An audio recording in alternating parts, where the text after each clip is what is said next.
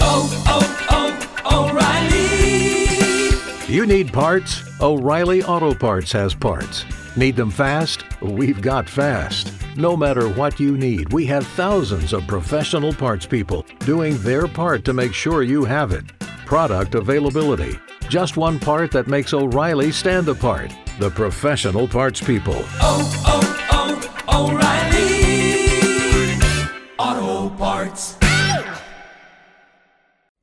Helen Stoner is terrified. Two years ago, her sister died after hearing strange noises in her room. Now, after moving into her sister's room, Helen is hearing the noises again. Arthur Conan Doyle, today on the Classic Tales podcast.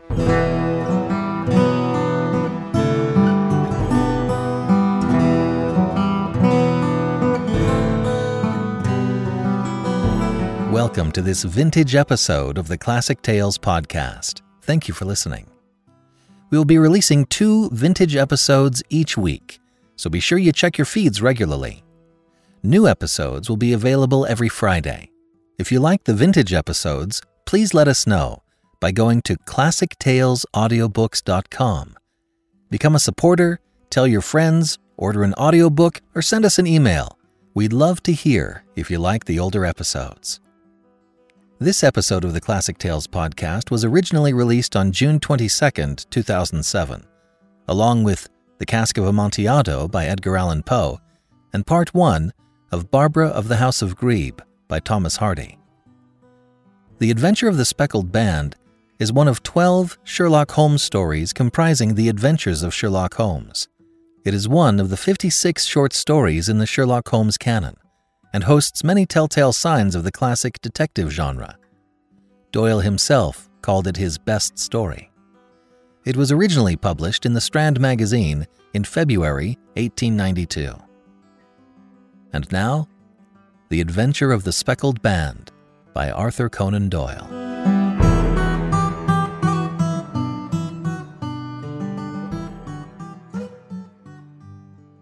In glancing over my notes of the 70 odd cases in which I have, during the last eight years, studied the methods of my friend Sherlock Holmes, I find many tragic, some comic, a large number merely strange, but none commonplace. For, working as he did rather for the love of his art, rather for the acquirement of wealth, he refused to associate himself with any investigation which did not tend towards the unusual and even the fantastic. Of all these varied cases, however, I cannot recall any which presented more singular features than that which was associated with the well-known Surrey family of the Roylotts of Stoke Moran. The events in question occurred in the early days of my association with Holmes, when we were sharing rooms as bachelors in Baker Street. It is possible that I might have placed them upon record before, but a promise of secrecy was made at the time, from which I have only been freed during the last month by the untimely death of the lady to whom the pledge was given. It is perhaps as well that the fact should now come to light, for I have reasons to know that there are widespread rumours as to the death of Dr. Grimsby Roylott, which tend to make the matter even more terrible than the truth. It was early in April, in the year 83, that I woke one morning to find Sherlock Holmes standing, fully dressed, by the side of my bed. He was a late riser as a rule, and as the clock in the mantelpiece showed me that it was only a quarter past seven, I blinked up at him in some surprise, and perhaps just a little resentment, for I was myself regular in my habits. Very sorry to knock you up, Watson, said he, but it's the common lot this morning. Mrs. Hudson has been knocked up, and she retorted upon me, and I on you. What is it then, a fire? No, client. It seems that a young lady has arrived in a considerable state of excitement, who insists upon seeing me. She is now waiting in the sitting room. Now, when young ladies wander about the metropolis at this hour of the morning, and knock sleepy people up out of their beds, I presume that it is something very pressing which they have to communicate. Should it prove to be an interesting case, you would, I am sure, wish to follow it from the outset. I thought at any rate I should call you and give you the chance. My dear fellow, I would not miss it for anything. I had no keener pleasure than in following Holmes in his professional investigations, and in admiring the rapid deductions as swift as intuitions, and yet always founded on a logical basis, with which he unravelled the problems which were submitted to him. I rapidly threw on my clothes and was ready in a few minutes to accompany my friend down to the sitting room. A lady, dressed in black and heavily veiled, who had been sitting in the window, rose as we entered. Good morning, madam, said Holmes cheerily. My name is Sherlock Holmes. This is my intimate friend and associate, Dr. Watson, before whom you can speak as freely as before myself.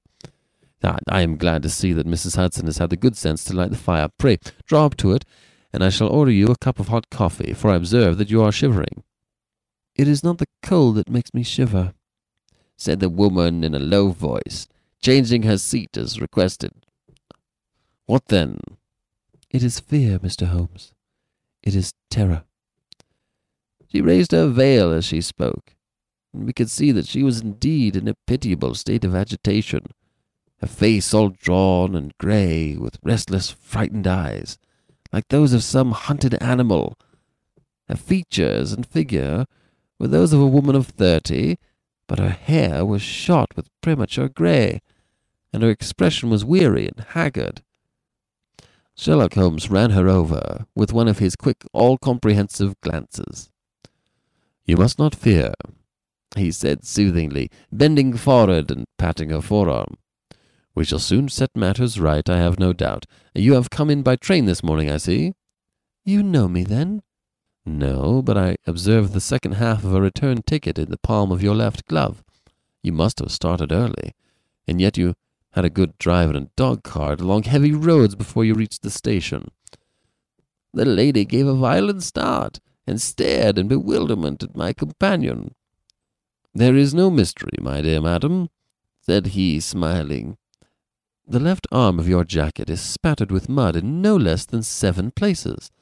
The marks are perfectly fresh. There is no vehicle save a dog cart which throws up mud in that way, and then only when you sit on the left hand side of the driver. Whatever your reasons may be, you are perfectly correct, said she. I started from home before six, reached Leatherhead at twenty past, and came in by the first train to Waterloo. Sir, I can stand this strain no longer. I shall go mad if it continues. I have no one to turn to. None. Save only one who cares for me, and he, poor fellow, can be of little aid. I have heard of you, Mr. Holmes. I have heard of you from Mrs. Farintosh, whom you helped in the hour of her sore need. It was from her that I had your address. Oh, sir, do you not think you can help me too? And at least throw a little light through the dense darkness which surrounds me. At present it is out of my power to reward you for your services, but in a month or two I shall be married, with the control of my own income, and then at least you shall not find me ungrateful. Holmes turned to his desk, and unlocking it, drew out a small case book, which he consulted. Farintosh, said he. Ah, yes, I recall the case. It was concerned with an opal tiara. I think it was before your time, Watson. I can only say, madam, that I shall be happy to devote the same care to your case that I did to that of your friend. As to reward, my profession is its reward. But you are at liberty to defray whatever expenses I may be put to at the time which suits you best. And now I beg that you will lay before us everything that may help us in forming an opinion upon the matter. Alas, replied our visitor, the very horror of my situation lies in the fact that my fears are so vague, and my suspicions depend so entirely upon small points, which might seem trivial to another, that even he, to whom of all others I have a right to look for help and advice, looks upon all that I tell him about it as the fancies of a nervous woman. He does not say so, but I can read it from his soothing answers and averted eyes. But I have heard, Mr. Holmes, that you can see deeply into the manifold wickedness of the human heart. You may advise me how to walk amid the dangers which encompass me. I am all attention, madam. My name is Helen Stoner, and I am living with my stepfather, who is the last survivor of one of the oldest Saxon families in England, the Roylotts of Stoke Moran, on the western border of Surrey. Holmes nodded his head. The name is familiar to me, said he. The family was at one time among the richest in England, and the estate extended over the borders into Berkshire in the north and Hampshire in the west. In the last century, however, four successive heirs were of a dissolute and wasteful disposition, and the family ruin was eventually completed by a gambler in the days of the Regency. Nothing was left, save a few acres of ground and the two hundred year old house, which is itself crushed under a heavy mortgage. The last squire dragged out his existence there, living the horrible life of an aristocratic pauper.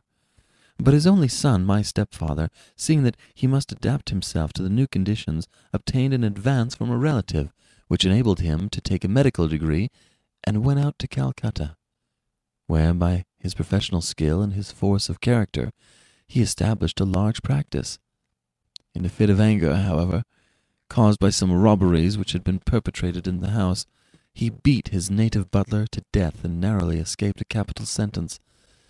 As it was, he suffered a long term of imprisonment, and afterwards returned to England a morose and disappointed man. When Dr. Roylott was in India, he married my mother, Mrs. Stoner, the young widow of Major General Stoner of the Bengal Artillery. My sister Julia and I were twins, and we were only two years old at the time of my mother's remarriage.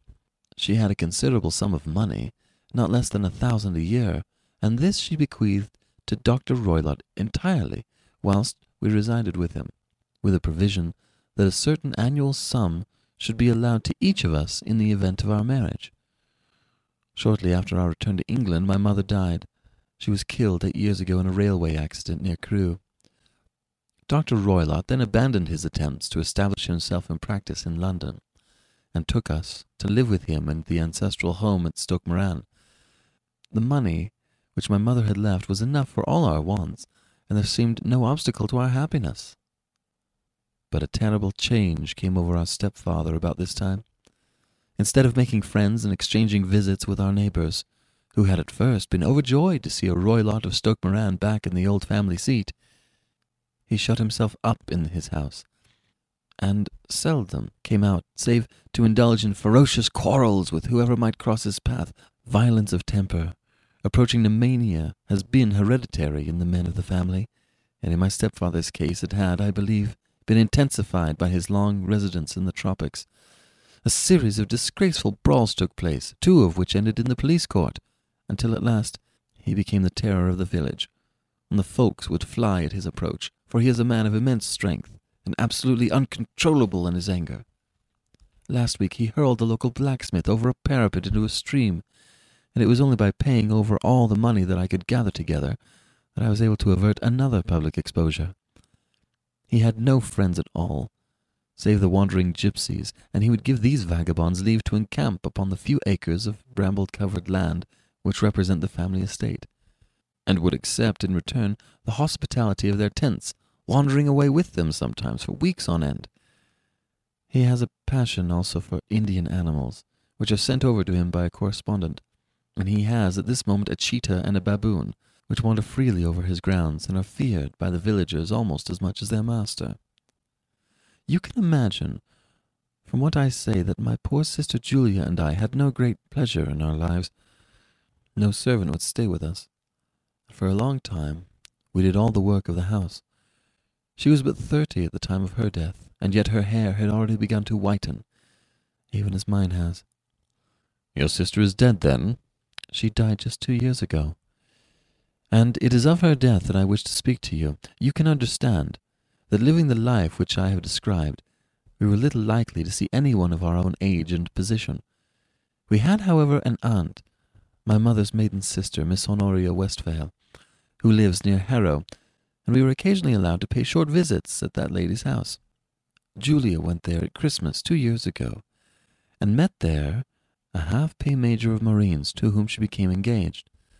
My stepfather learned of the engagement when my sister returned, and offered no objection to the marriage. But within a fortnight of the day which she had fixed for the wedding, the terrible event happened which has deprived me of my only companion. Sherlock Holmes had been leaning back in his chair, with his eyes closed and his head sunk in a cushion, but he half opened his lids now and glanced across at the visitor. Pray be precise as to details, said he. It is easy for me to be so, for every event of that dreadful time is seared into my memory.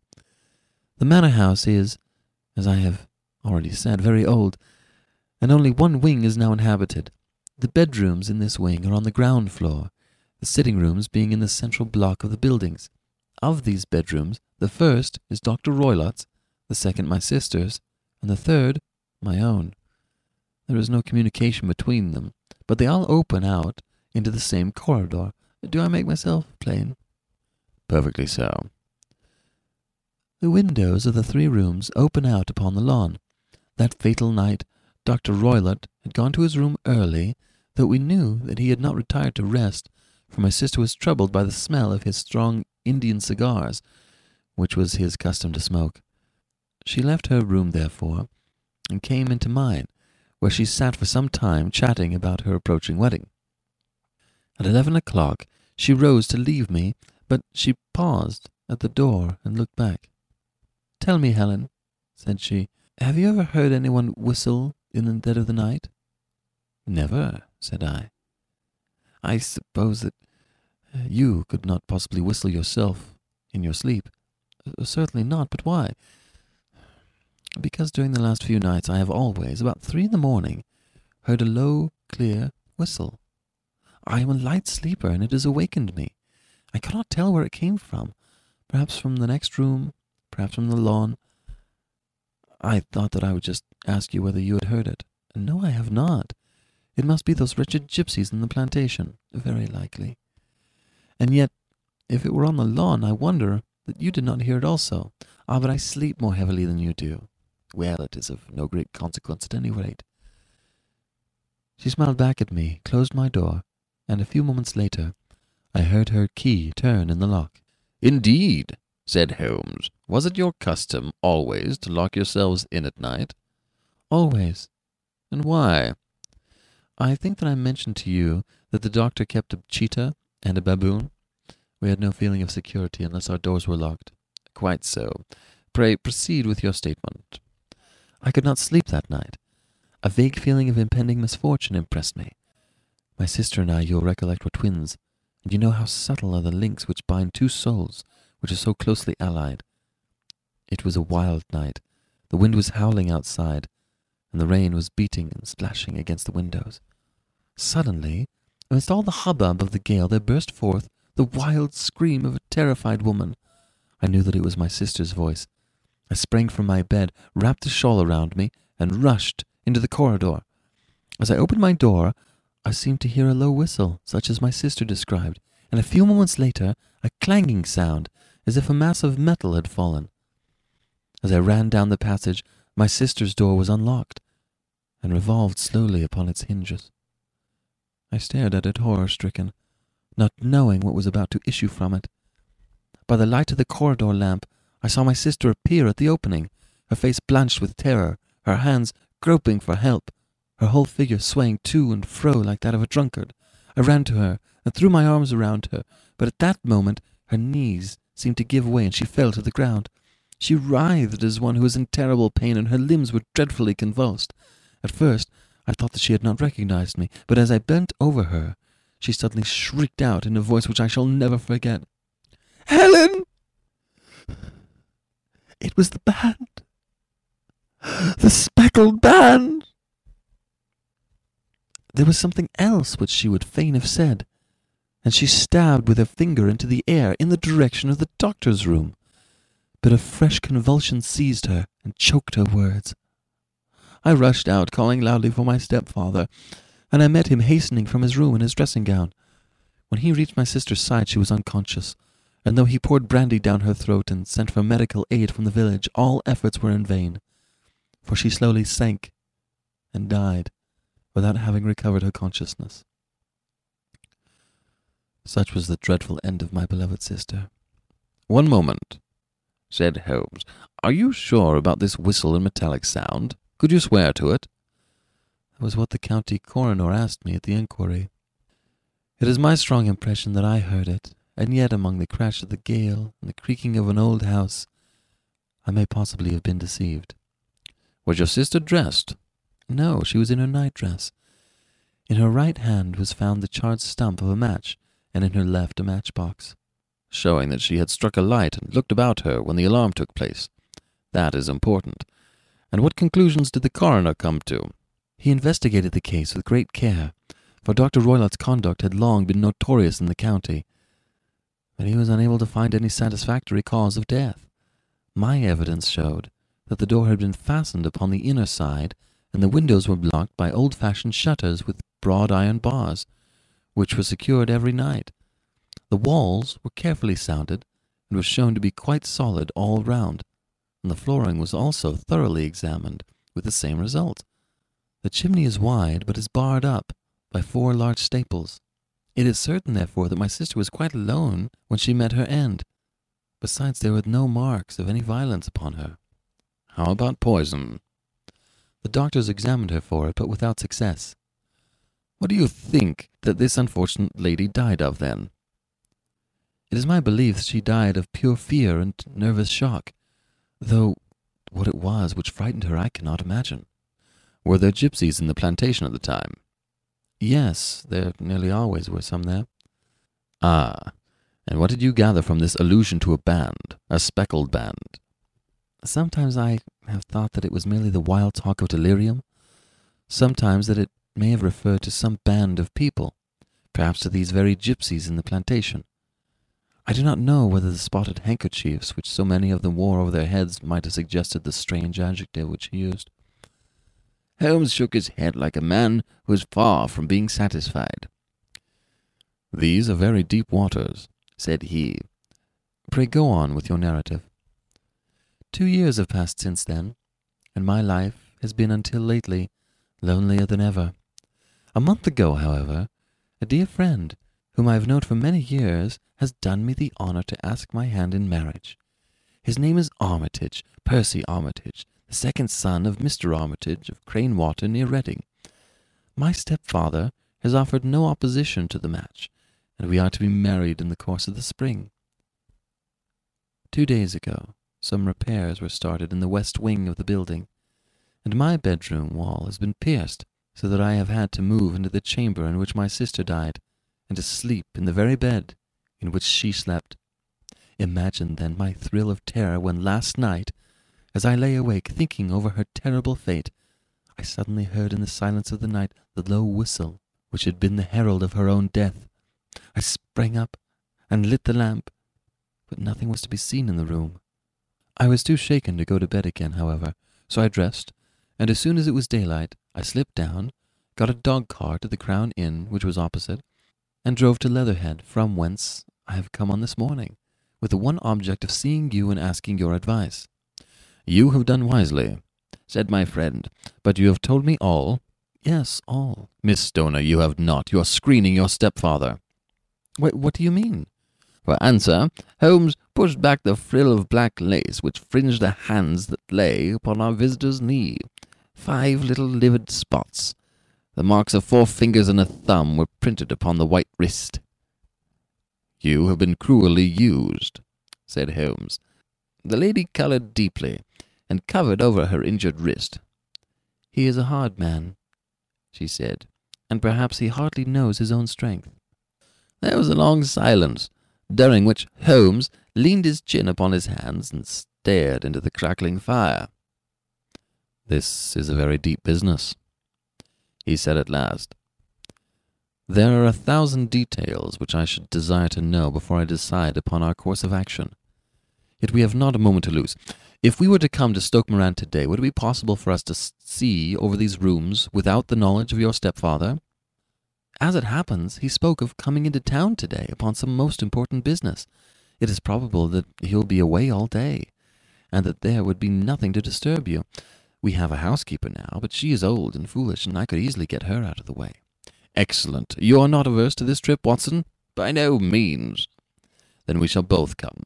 What are you going to do yourself? I have one or two things which I should wish to do now that I am in town, but I shall return by the twelve o'clock train so as to be there in time for your coming. And you may expect us early in the afternoon. I have myself some small business matters to attend to. Will you not wait and breakfast? No, I must go. My heart is lightened already since I have confided my trouble to you. I shall look forward to seeing you again this afternoon. She dropped a thick black veil over her face and glided from the room. And what do you think of it all, Watson? asked Sherlock Holmes, leaning back in his chair. It seems to me a most dark and sinister business. Dark enough and sinister enough.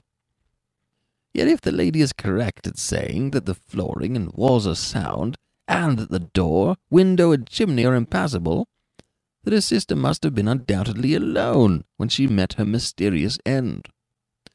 What becomes then of these nocturnal whistles? And what are the very peculiar words of the dying woman? I cannot think. When you combine the ideas of whistles at night, the presence of a band of gypsies who are on intimate terms with this old doctor, the fact that we have every reason to believe that the doctor has an interest in preventing his stepdaughter's marriage, the dying allusion to a band, and finally, the fact that Miss Helen Stoner heard a metallic clang, which might have been caused by one of those metal bars which secured the shutters failing back into their place, I think there is good ground to think that the mystery may be cleared along those lines.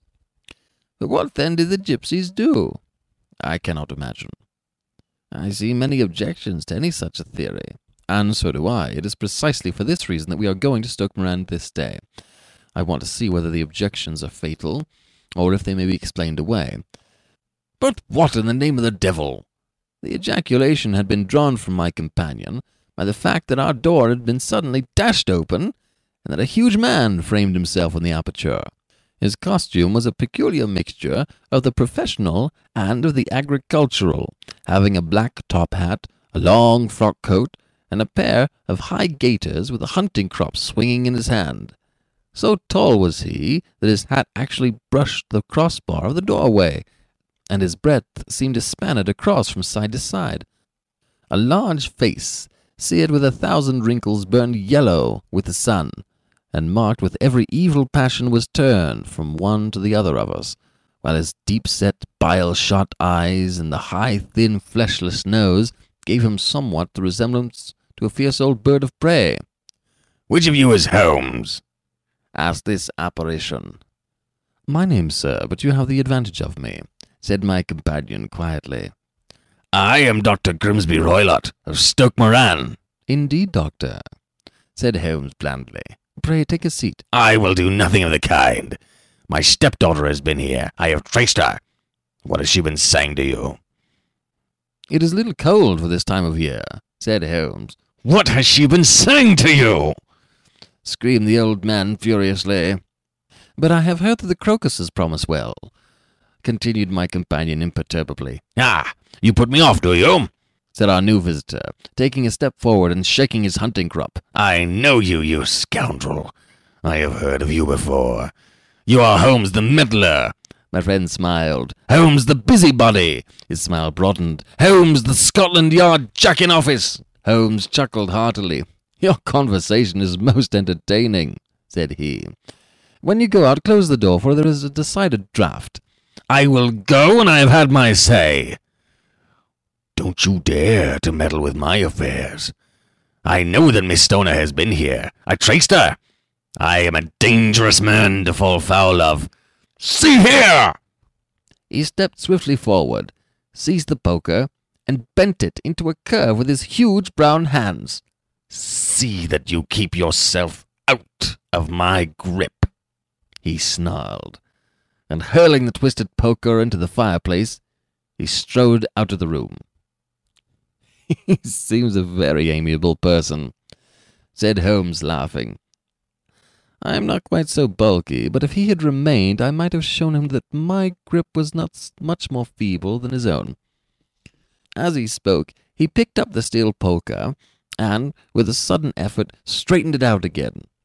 Fancy his having the insolence to confound me with the official detective force.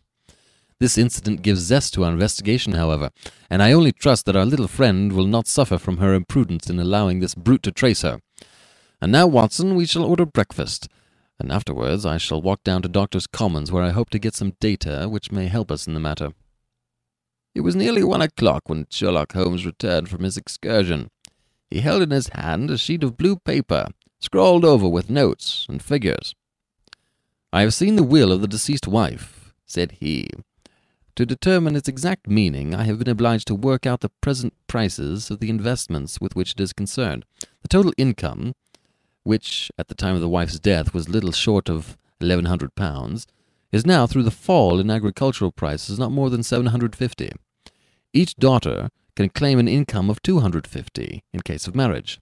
It is evident, therefore, that if both girls had married, this beauty would have had a mere pittance, while even one of them would cripple him to a serious extent. My morning's work was not wasted, since it has proved that he has the very strongest motives for standing in the way of anything of the sort. And now, Watson, this is too serious for dawdling, especially as the old man is aware that we are interesting ourselves in his affairs. So, if you're ready, we shall call a cab and drive to Waterloo. I should be very much obliged if you would slip your revolver into your pocket. And Eley's number two is an excellent argument with a gentleman who can twist steel pokers into knots. That and a toothbrush are, I think, all we need. At Waterloo, we were fortunate in catching a train for Leatherhead, where we hired a trap at a station inn and drove for four or five miles through the lovely Surrey lanes. It was a perfect day, with the sun bright and a few fleecy clouds in the heavens. The trees and wayside hedges were just throwing out their first green shoots, and the air was full of the pleasant smell of the moist earth. To me, at least, there was a strange contrast between the sweet promise of the spring and this sinister quest upon which we were engaged. My companion sat in front of the trap, his arms folded, his hat pulled down over his eyes, and his chin sunk upon his breast, buried in the deepest thought. Suddenly, however, he started, tapped me on the shoulder, and pointed over the meadows. Look there, said he. A heavy timbered park stretched up in a gentle slope, thickening into a grove at the highest point. From amid the branches there jutted out the grey gables and high roof tree of a very old mansion. Stoke Moran, said he. Yes, sir, that be the house of Dr. Grimsby Roylott, remarked the driver. There is some building going on there, said Holmes. That is where we are going.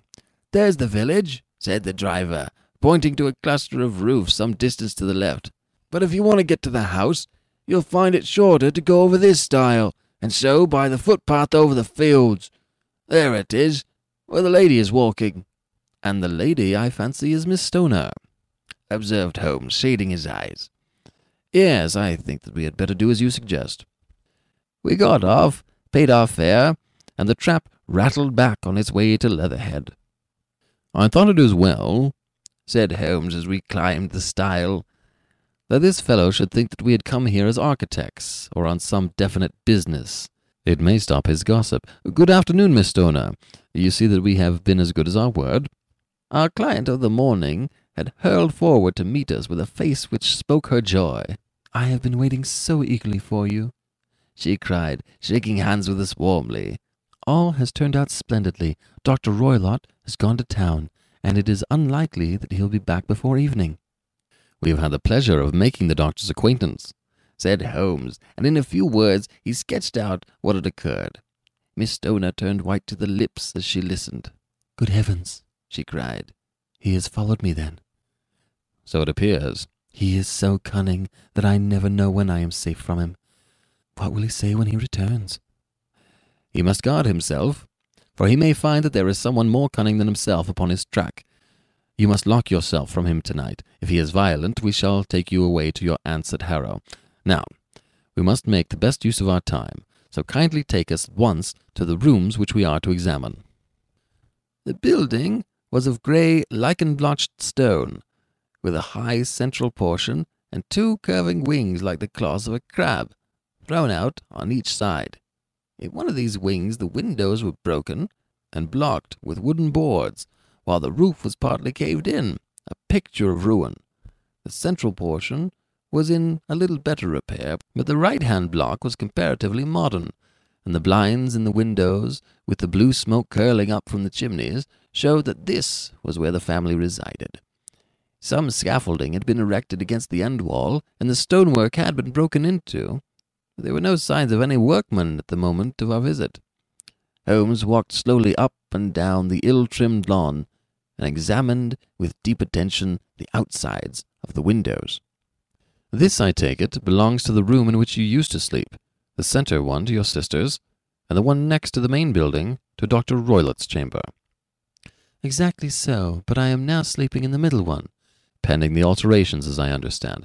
By the way, there does not seem to be any very pressing need for repairs at the end wall. There were none. I believe that it was an excuse to move me from my room. Ah, that is suggestive. Now, on the other side of this narrow wing runs the corridor from which these three rooms open. There are windows in it, of course. Yes, but very small ones, too narrow for anyone to pass through. As you both locked your doors at night, your rooms were unapproachable from that side. Now, would you have the kindness to go into your room and to bar your shutters?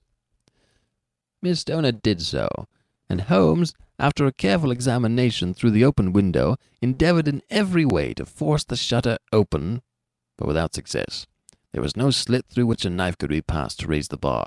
Then, with his lens, he tested the hinges, but they were of solid iron, built firmly into the massive masonry.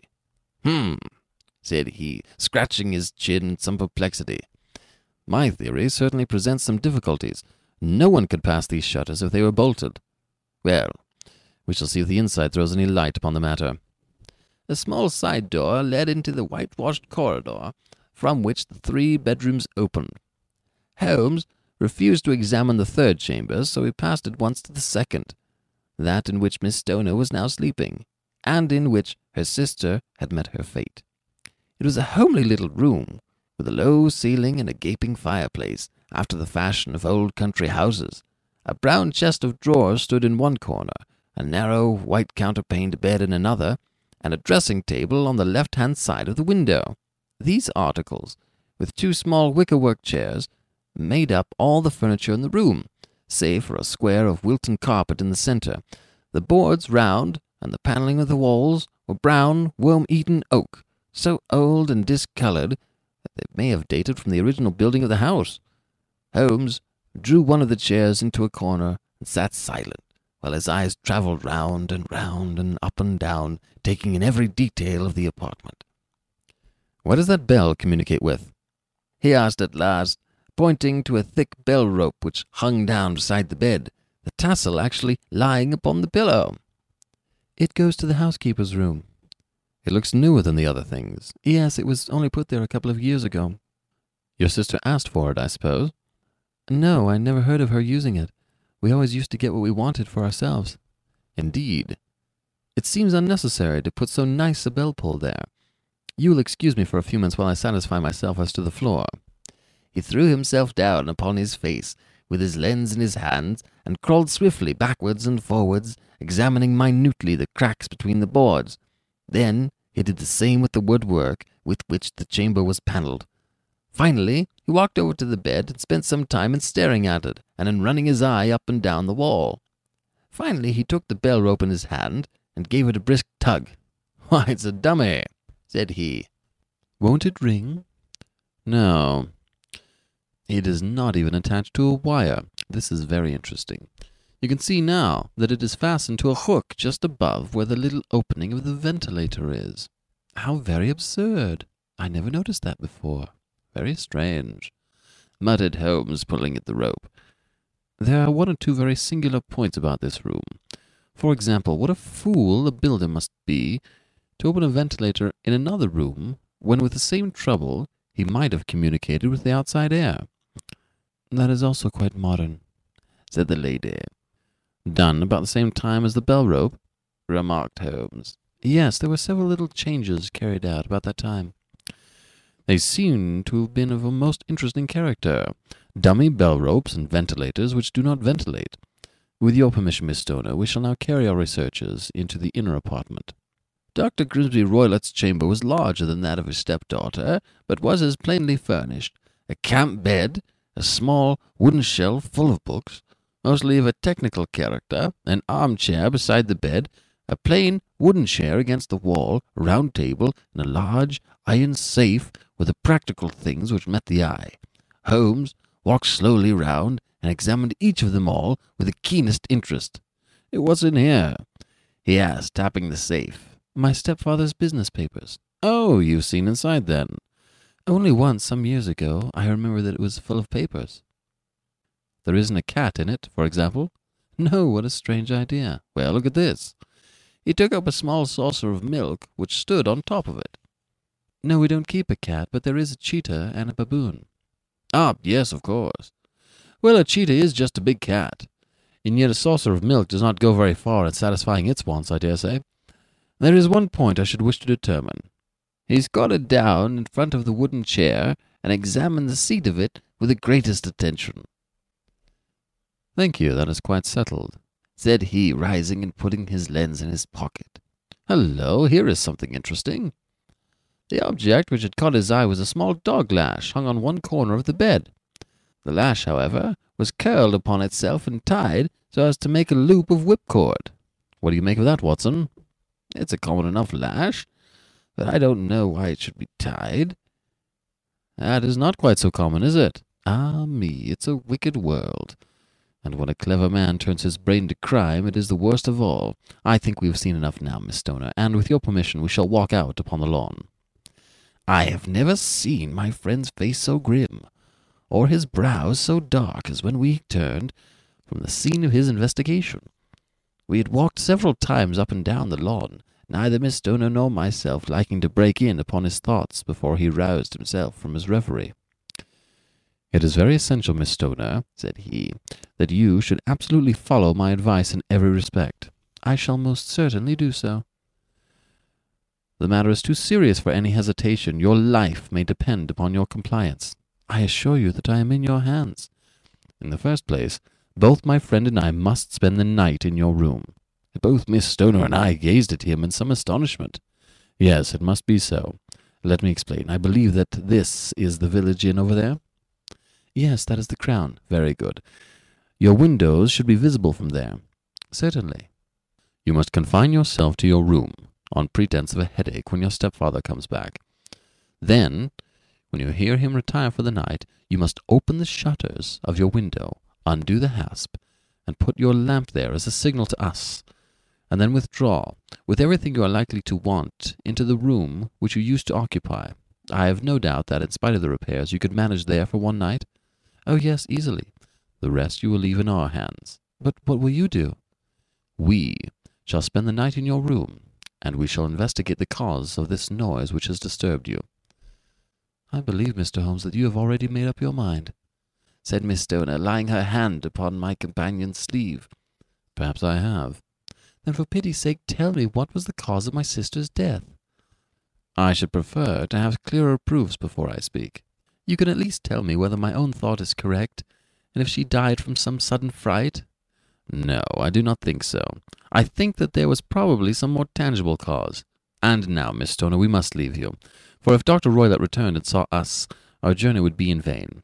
Goodbye, and be brave, for if you do what I have told you, you may rest assured that we will soon drive away the dangers that threaten you. Sherlock Holmes and I had no difficulty in engaging a bedroom and sitting room at the Crown Inn.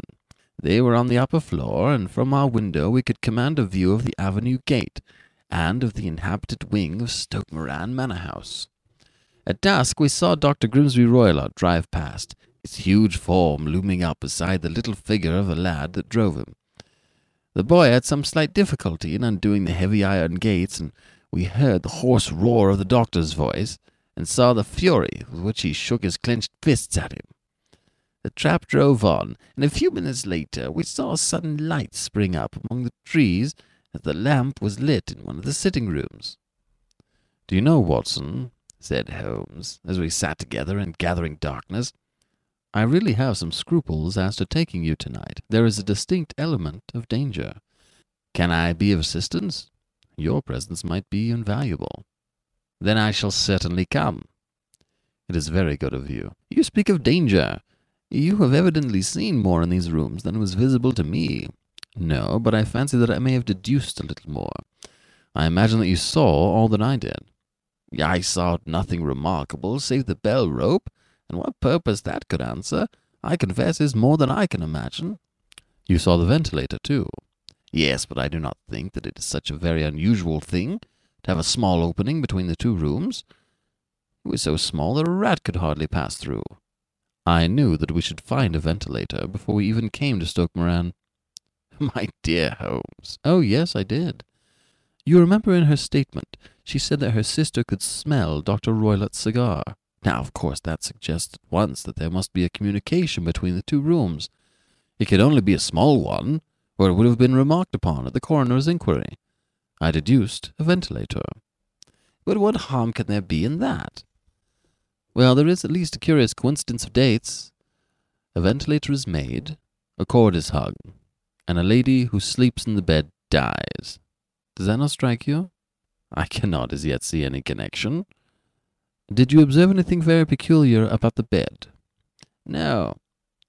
It was clamped to the floor. Did you ever see a bed fastened like that before? I cannot say I have. The lady could not move her bed. It must always be in the same relative position to the ventilator and to the rope, for so we may call it, since it was clearly never meant for a bell pull. Holmes, I cried, I seem to see dimly what you are hitting at.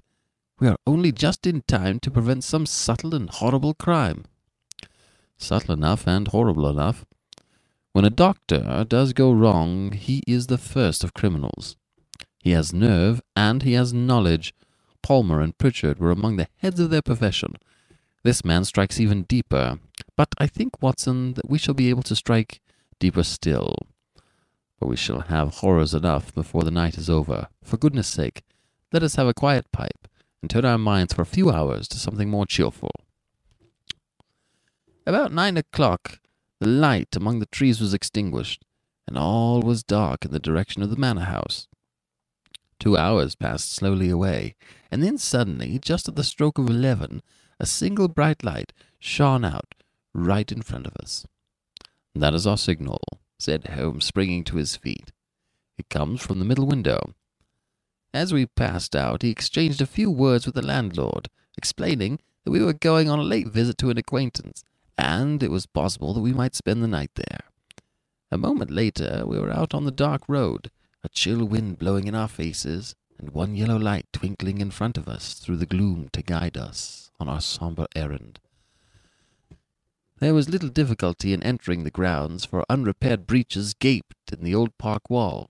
Making our way among the trees, we reached the lawn, crossed it, and were about to enter through the window, when out from a clump of laurel bushes there darted what seemed to be a hideous and distorted child, who threw itself on the grass with writhing limbs, and then ran swiftly across the lawn into the darkness.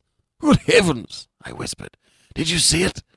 Holmes was for a moment as startled as I. His hand closed like a vice upon my wrist in his agitation. Then he broke into a low laugh and put his lips to my ear. It's a nice household, he murmured. That is the baboon. I had forgotten the strange pets which the doctor affected. There was a cheetah, too. Perhaps we might find it upon our shoulders at any moment. I confess that I felt easier in my mind when, after following Holmes's example and slipping off my shoes, I found myself inside the bedroom. My companion noiselessly closed the shutters, moved the lamp onto the table, and cast his eyes round the room. All was as we had seen in the daytime. Then, creeping up to me and making a trumpet of his hand, he whispered into my ear again so gently that it was all I could do to distinguish the words. The least sound would be fatal to our plans. I nodded to show that I had heard. We must sit without a light. He would see it through the ventilator. I nodded again. Do not go to sleep. Your very life may depend upon it. Have your pistol ready, in case we should need it. I will sit on the side of the bed, and you in the chair. I took out my revolver and laid it on the corner of the table. Holmes had brought up a long, thin cane, and this he placed upon the bed beside him. By it he laid the box of matches and the stump of candle. Then he turned down the lamp, and we were left in darkness. How shall I ever forget that dreaded vigil? I could not hear a sound, not even the drawing of a breath, and yet I knew my companion sat open eyed, within a few feet of me, in the same state of nervous tension in which I was myself. The shutters cut off the least ray of light, and we waited in absolute darkness. From outside came the occasional cry of a night bird, and once at our very window a long drawn, cat like whine which told us that the cheetah was indeed at liberty. Far away we could hear the deep tones of the parish clock, which boomed out every quarter of an hour. How long they seemed, those quarters! Twelve o'clock, and one, and two, and three. And still we sat, waiting silently for whatever might befall. Suddenly there was the momentary gleam of a light up in the direction of the ventilator, which vanished immediately, but was succeeded by a strong smell of burning oil and heated metal. Someone in the next room had lit a dark lantern. I heard a gentle sound of movement, and then all was silent once more, though the smell grew stronger. For half an hour I sat with straining ears. Then suddenly another sound became audible a very gentle, soothing sound, like that of a small jet of steam escaping continually from a kettle. The instant that we heard it, Holmes sprang from the bed, struck a match, and lashed furiously with his cane at the bell pull. You see it, Watson? he yelled. You see it? But I saw nothing. At the moment when Holmes struck the light, I heard a low, clear whistle, but the sudden glare flashing into my weary eyes made it impossible for me to tell what it was at which my friend lashed so savagely. I could, however, see that his face was deathly pale and filled with horror and loathing. He had ceased to strike and was gazing up at the ventilator, when suddenly there broke from the silence of the night the most horrible cry to which I have ever listened. It swelled up louder and louder, a hoarse yell of pain and fear and anger all mingled in one dreadful shriek. They say that away down in the village, and even in the distant parsonage, that cry raised the sleepers from their beds. It struck cold to our hearts, and I stood gazing at Holmes, and he at me, until the last echoes of it had died away into the silence from which it rose. What can it mean? I gasped. It means it is all over, Holmes answered, and perhaps after all it is for the best. Take your pistol and we shall enter Dr. Roylott's room. With a grave face, he lit the lamp and led the way down the corridor. Twice he struck at the chamber door without any reply from within. Then he turned the handle and entered, I at his heels, with a cocked pistol in my hand. It was a singular sight which met our eyes. On the table stood a dark lantern with the shutter half open, throwing a brilliant beam of light upon the iron safe, the door of which was ajar. Beside this table, on the wooden chair, sat Dr. Grimsby Roylott, clad in a long grey dressing gown, his bare ankles protruding beneath, and his feet thrust into red, heelless Turkish slippers. Across his lap lay the short stock with the long lash which we had noticed during the day. His chin was cocked upwards, and his eyes were fixed in a dreadful rigid stare at the corner of the ceiling. Round his brow he had a peculiar yellow band, with brownish speckles, which seemed to be bound tight round his head. As we entered, he made neither sound nor motion. The band, the speckled band, whispered Holmes. I took a step forward. In an instant, his strange headgear began to move and there reared itself from among his hair the squat, diamond shaped head and puffed neck of a loathsome serpent. It's a swamp adder, cried Holmes, the deadliest snake in India. He has died within ten seconds of being bitten. Violence does, in truth, recoil upon the violent, and the schemer falls into the pit which he digs for another. Let us thrust this creature back into its den and we can then remove Miss Stoner to some place of shelter, and let the county police know what has happened. As he spoke, he drew the dog whip swiftly from the dead man's lap, and throwing the noose round the reptile's neck, he drew it from its horrid perch, and carrying it at arm's length, threw it into the iron safe which he closed upon it. Such are the true facts of the death of Dr. Grimsby Roylott of Stoke Moran. It is not necessary that I should prolong the narrative, which has already run to too great a length, by telling how he broke the sad news to the terrified girl, how he conveyed her by the morning train to the care of her good aunt at Harrow, of how the slow process of official inquiry came to the conclusion that the doctor met his fate while indiscreetly playing with a dangerous pet. The little which I had yet to learn of the case was told me by Sherlock Holmes as we travelled back next day. I had, said he, come to an entirely erroneous conclusion, which shows, my dear Watson, how dangerous it always is to reason from insufficient data. The presence of the gypsies, and the use of the word band, which was used by the poor girl, no doubt, to explain the appearance which she had caught a horrid glimpse of by the light of her match, were sufficient to put me upon an entirely wrong scent. I can only claim the merit that I instantly reconsidered my position. When, however, it became clear to me that whatever danger threatened an occupant of the room could not come either from the window or the door, my attention was speedily drawn, as I have already remarked to you, to this ventilator, and to the bell rope which hung down to the bed. The discovery that this was a dummy, and that the bed was clamped to the floor, instantly gave rise to the suspicion that the rope was there as a bridge for something passing through the hole and coming to the bed. The idea of a snake instantly occurred to me, and when I coupled it with my knowledge that the doctor was furnished with a supply of creatures from India, I felt that I was probably on the right track. The idea of using a form of poison which could not possibly be discovered by any chemical test was just such a one as would occur to a clever and ruthless man who had had an Eastern training. The rapidity with which such a poison would take effect would also, from his point of view, be an advantage. It would be a sharp eyed coroner indeed, who could distinguish the two little dark punctures which would show where the poison fangs had done their work. Then I thought of the whistle. Of course, he must recall the snake before the morning light revealed it to the victim. He had trained it, probably by the use of the milk which we saw, to return to him when summoned. He would put it through the ventilator at the hour that he thought best, with the certainty that it would crawl down the rope and land on the bed. It might or might not bite the occupant. Perhaps she might escape every night for a week. But sooner or later she must fall a victim. I had come to these conclusions before ever I had entered his room. An inspection of his chair showed me that he had been in the habit of standing on it, which of course would be necessary in order that he should reach the ventilator.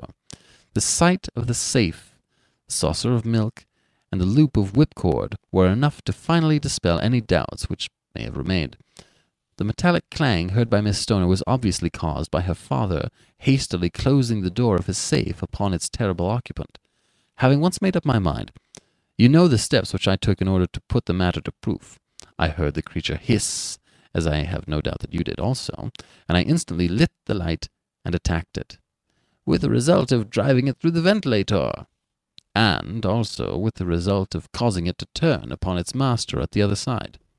Some of the blows of my cane came home, and roused its snakish temper, so that it flew upon the first person it saw.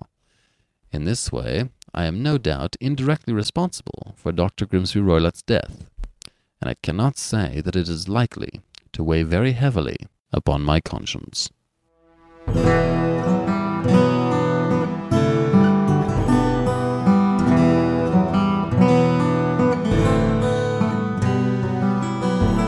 This is BJ Harrison. I hope you've enjoyed this vintage episode of The Adventure of the Speckled Band by Sir Arthur Conan Doyle. We've got Sherlock Holmes stories aplenty at classictalesaudiobooks.com. Click on over and check it out. Thank you for joining me today and allowing classic literature to awaken your better self. Please join me every week, and we'll rediscover the greatest stories ever put to paper.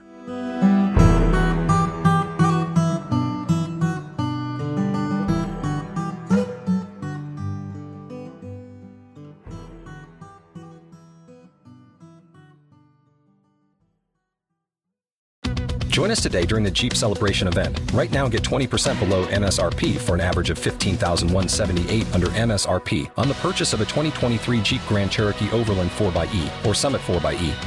Not compatible with lease offers or with any other consumer incentive offers. 15,178 average based on 20% below average MSRP from all 2023 Grand Cherokee Overland 4xE and Summit 4xE models in dealer stock. Residency restrictions apply. Take retail delivery from dealer stock by 4 1. Jeep is a registered trademark.